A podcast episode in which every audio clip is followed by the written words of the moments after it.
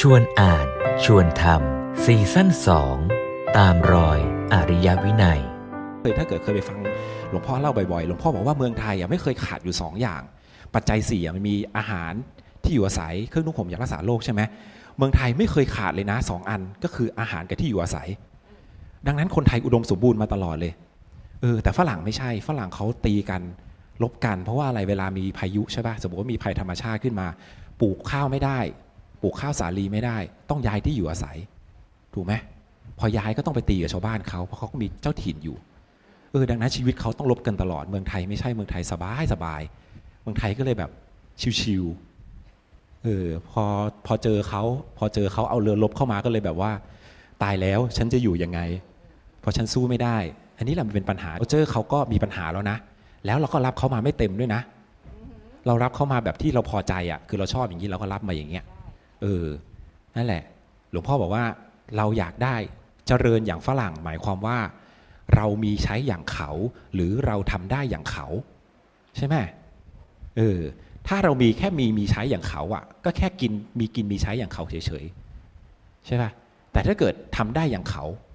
อย่างนั้นอะ หมายความว่าเรามีศักยภาพเท่าเขานะ ต่างกันนะสองคำนี้ต่างกันนะเออ ใช่ไหมเหมือนเรากินข้าวเป็นกับทำอาหารเป็นอะ ใช่ป่ะเออถ้าเกิดไม่มีกุ๊กขึ้นมาทำไงก็กินไม่ได้ก็ไม่มีอะไรกินแล้วใช่ป่ะเราก็ตายใช่ป่ะเออแบบเดียวกัน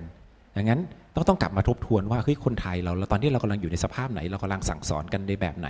เราอยากเจริญอย่างเขาเนี่ยเราสั่งสอนกันให้มีการพัฒนาอย่างเขาหรือเปล่า หรือว่าแค่อยากมีอยากกินเหมือนเขาเฉยๆเออถ้าอยากมีอยากกินอย่างเขาเฉยๆนี่น่าน่าน่าคิดแล้วนะ ว่าประเทศเราจะอยู่ได้จริงหรือเปล่าดังนั้นการศึกษาก็ควรกลับมา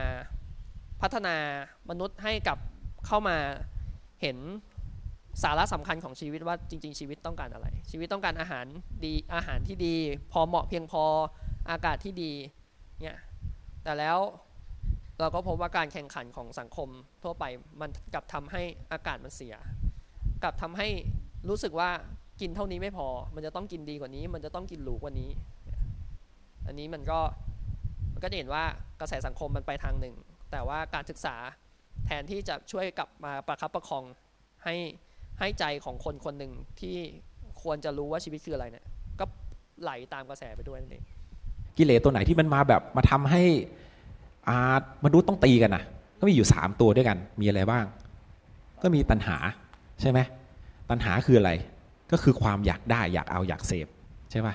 เอออยากคิดเหมือนเวลาแบบเฮ้ยบ้านเมืองนู้นเขาอุดมสมบูรณ์ทำไงแล้วอยากได้อย่างเขาอะ ง่ายที่สุดไปตีเขาสิแรงเราเยอะกว่าใช่ป่ะเราก็ไปแย่งเขาเลยใช่ไหมก็ไปตีเขาอย่างที่สองมานะอยากเด่นอยากดังอยากใหญ่ใช่ไหมไอ้อย่างอย่างขออนุญาตไม่ได้ว่าอะไรอย่างสมัยพระเจ้าโศกมหาราชตอนก่อนหน้าเนี่ยตอนนั้นท่านก็แบบเขาเรียกว่าอะไรนะ จันทาอโศกเขาเรียกว่าพระเจ้าอโศกผู้โหดร้าย คือท่านอยากยิ่งใหญ่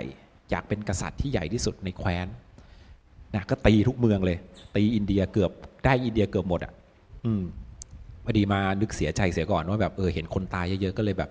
เออมาเห็นความเป็นจริงแล้วก็เลยรู้สึกเศร้าสลดเสียใจก็เลยแบบยกเลิกไปก่อน ไม่งั้นก็ได้ทั้งทั้งแคว้นแล้วแหละเออแล้วท่านก็เปลี่ยนใหม่ก็เลยเปลี่ยนจากอ่าอะไรนะ เปลี่ยนจากการทำสงครามมาเป็นธรรมวิชัยก็คือเอาเอาหลักธรรมเนี่ยนำหน้าเนี่ยเอาการความเมตตาไมตรีเนี่ยเมตตาปราณีนำหน้า สังคมก็ร่มเย็นเป็นสุข เออกลายเป็นคนก็คนก็สรรเสริญแทนนะครับ ตอนแรกคนกดด่านะ เหมือนกับอยู่ดีเราบ้านเราอะคนก็มาตีบ้านเรา เราไม่ได้ทำอะไรเขาเลยอะเออใช่ป่ะเราก็โมโหแล้วเราก็โกรธแค้นเป็นเหมือนกันหมดแหละเออแต่สุดท้ายอะคนก็ยินดีคนก็รู้สึกเออพอเปลี่ยนไปแล้วเออชีวิตมีความสุขอุดมสมบูรณ์ บ้านเมืองสงบสุขใช่ไหมทุกคนก็รู้สึกมีความสุข อันนี้ก็คือตัวมานะคือตัวที่สองเนี่ยกิเลสตัวปั่นที่สองใช่ไหมตัวที่สามคืออะไรตัวทิฏฐิ ใช่ป่ะอุดมการศาสนา ลัทธินิยม คือไม่ผิดนะ คือไม่ได้บอกว่าห้ามถือลัทธิห้ามถืออุดมการห้ามถือศาสนา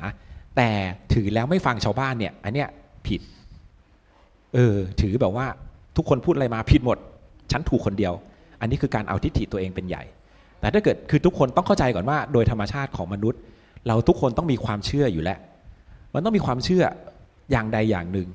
ถ้าเชื่อคนเดียวมันก็เป็นความเชื่อแค่บุคคลใช่ไหมเชื่อเป็นกลุ่ม มันก็เกิดเป็นลัทธิเชื่อเยอะๆหน่อย ก็เกิดเป็นศาสนา ก็คือความเชื่อที่มันคล้ายๆ กันมันตรงกันขึ้นมาดังนั้นทุกคนอะมันต้องอาศัยความเชื่ออยู่แล้ว เหมือนถามว่า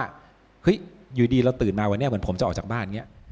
เฮ้ยวันนี้เราจะแต่งตัวยังไงดีนะอ๋อเราจะไปวัด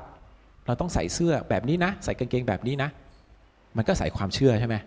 เออ มันต้องมีความเชื่อ เบื้องหลังการกระทำของมนุษย์มันมีความเชื่อเบื้องหลังทุกอย่างแหละเออนะครับทีนี้เราเชื่อได้นะ แต่เราต้องรู้จักเปิดใจรับฟังความเชื่อจากคนอื่นด้วย แล้วพอเราเปิดใจรับฟังแล้วพิจารณา มันก็จะเกิดปัญญาขึ้นไง ใช่ไหมเฮ้ยสิ่งที่เราเชื่อมันจริงไหมเนี่ยเฮ้ยมันดูมีข้อบกพร่องนะ ใช่ไหมเออมันเฮ้ยมันไม่แน่นะเนี่ยมันยังมีดีเฟกต์อยู่นะ